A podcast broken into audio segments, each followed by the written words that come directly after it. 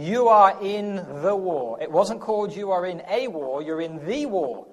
Been going on for years. It's not going off in, in Afghanistan or in Iraq, it's going on inside of your head. Who's the war between? The war is between you and your selfishness, God and the devil. And remember, I shared with you that, that very selfish act of driving right past somebody who needed some help. So tonight we're going to look at something a bit more positive. We're going to look at you choose who wins this war. God has not predestined anybody to have to fail. It's not the devil, and it's not even God who chooses who wins your war. That war against selfishness. It's you who chooses. And only you can choose. You can have an influence on the rest of your family, you can have an influence on those around you, but only you can choose who wins your battle. Now, you can, because God has given you, each one of us, myself included, is given us a free gift. It's called the will. You know what I mean? The power to choose. Nobody can take it away from us. We can, because of what God has given us, we can choose right over wrong. We can choose good over evil. We can choose the truth over the lies. We can choose love over hate. You know, the, the will, it's, it's, not, it's not like your hands, you can see them, or your legs. If you equate the body, you know, the human body, to a business, you know, the business has goods inward. Okay, that could be like the hands, and it has the management, that could be like the brain, and you know, it has the different parts of a company have different parts, but every company has a CEO, a chief executive officer. And your will in your brain is like the CEO of your body. Let me illustrate. It was a couple of summers ago. My brother and I, we live near Tally Lake. My brother lives in England now, but he used to live in Michigan. And we went up to Tally Lake with my family, and we got a little raft, a little blow up raft, and we paddled our way over to those rocks. Have you ever been there? Tally Lake on the north shore, there's some rocks. And this particular rock that I found myself standing on was about 20 feet from the top of the rock down to the water. And I had this great idea that I was going to jump off these rocks into the water. And I, was, I saw other people doing it. I thought, looks like great fun. So my brother and I, we climb up the rocks and we stand there and we look down. Well, it didn't look very high from the boat, but looks very different now. And we figured, well, it's only 20 feet, but then I'm 5 foot 8, so it's 25 foot 8 to where my eyes are. So I looked right down, and my children said, Are you going to jump, Daddy? And I said, Yes, I'm going to do it. And so they say, Okay, one, two, three. Why didn't you jump, Daddy? Why didn't I jump? Come on, enter in with me. Why didn't I jump? I didn't want to. I did want to. You know, I did want to, but I didn't want to. You, you enter in?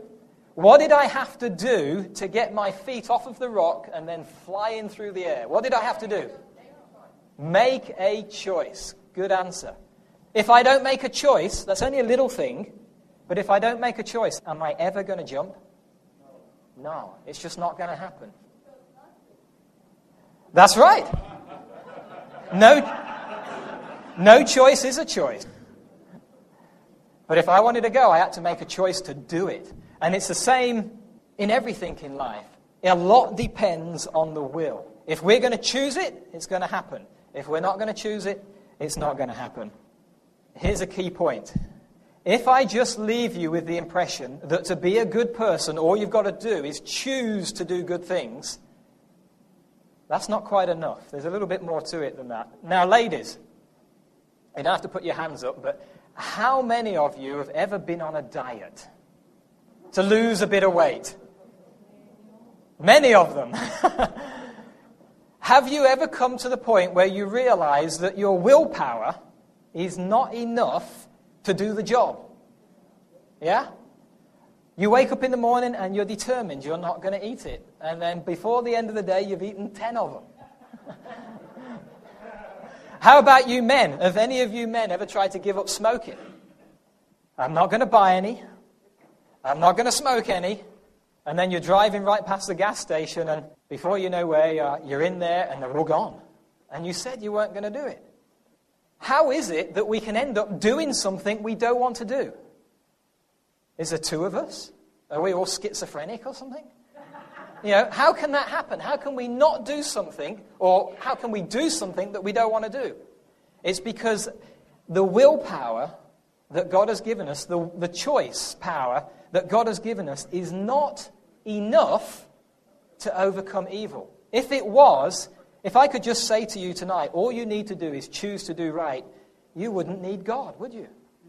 You could just go off and you could say, okay, I'm going to choose to be a great person now. Whenever a temptation comes my way, I'm just going to choose it.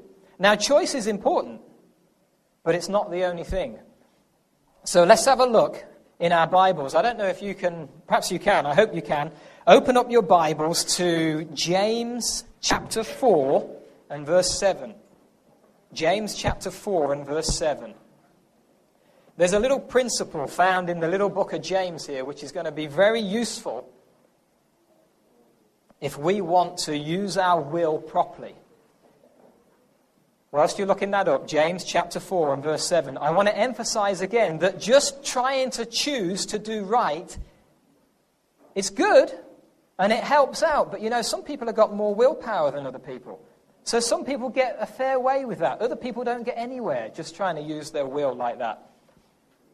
James chapter 4 and verse 7 says, Submit yourselves therefore to God, resist the devil, and he will flee from you. There's an order of events here. The first part, it says, doesn't say resist the devil. That's often where we get into it. We get into a difficult situation and we say, I'm not going to say it, I'm not going to eat it, I'm not going to watch it. And we try to fight self and the devil. We try to fight it just with our will. It doesn't work. What's the first part of the verse? The first part of James chapter 4 and verse 7 says, Submit yourselves to God. You know, in a situation where you are under temptation, the first thing we need to do is not try to resist the temptation.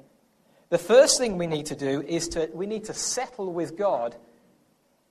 Are we going to be on his side?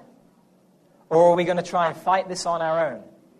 You know, if something comes into your life, maybe you're tempted to watch something you know you shouldn't watch. Maybe you're tempted to go somewhere you know you shouldn't go. Maybe you can feel the temptation coming, and that person is just going to get a whole load of words, and you, you know it's coming. The first thing to do at that point is not to try and grit your teeth.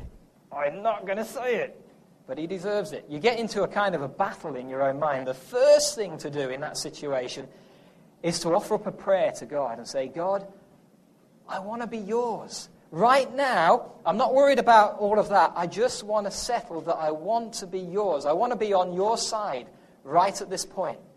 If you do that, it's only a little thing, but if you do that, that's submitting yourself to God. Then you can resist the devil, because when you submit yourself to God, you get power from God. When you submit to God in that situation, that's like plugging yourself into God that we talked about last night. You know, there's a Bible verse, Zechariah 4, verse 6. It says, Not by might, you know, not by just trying hard, nor by power, but by my spirit, Amen. says the Lord of hosts. It's only when we connect to God, when we get that channel that goes up and down between us and heaven, that we can deal with any of the temptations that come to us on earth. So remember, at the point of temptation, don't try and fight the temptation Try and connect to God, and then you have power to resist the devil. Let me illustrate this to you. Some of you might find it a little amusing. I hope you can enter in. It was about two years ago. I was driving up Nucleus Avenue. You all know where that is. What is the speed limit in Nucleus Avenue? Quick test 25. What are the police like in Columbia Falls? You all know. Okay, well, I was going up Nucleus Avenue. I was I was doing a good deed. I was helping move a piano for a friend. I was going up Nucleus Avenue and I was doing 37. So the officer told me. We were going one way. I didn't even see him going the other way. He swung around just like only they can do, and now he's right behind me. My wife says, Well, what's his problem? I said, Sweetie, I think it's us. So he pulled up, and it was obvious what my next move was. So I pulled behind the post office there, stopped. He comes and sees me. He tells me, I thought, well, I'll try, I'll try, I'm from England. And, you know, the speed limits are all 30 and 35 over there. They don't ever have any 25s. So I tried that, and I thought he might have mercy. First, uh, first ever offence. I thought the English accent might help. I tried everything. He gave me a ticket. $55. So I paid my money.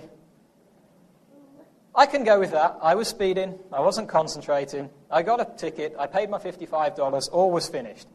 It was about 18 months later, about six months ago, my car insurance company sent me a letter saying that my auto policy had gone up $275 a year. Well, my car's getting older and, you know, it should be going down. So I called them up and they said, you know, it's, we did a search on your record and you have a ticket for speeding. I thought, oh, yeah, I forgot about that. I said, well, is anything you can do about it? And they said, nothing we can do about your policy. You'll have to go and see the judge. If you can get that taken off your license, we can take the money off of your policy. Okay, well, it's worth a try. So I called Judge Gordon. You all know Tina Gordon? And you're all nodding. I mean, are you all speeding ticket people? oh, you make me feel so much better. I thought I was the only one. I've seen plenty of people getting pulled over. So I called up Judge Gordon and I said, I've got, this my only offense, and would you have mercy on me? She said, if you come and see me, and if you go through traffic school at your own expense, then I'll take that off of your license. Keep out of our system for three months. I thought, okay, well, traffic school was only going to cost me $50. So I'm going to go to traffic school, whatever that is. It just happened to be watching a video at an ex policeman's house.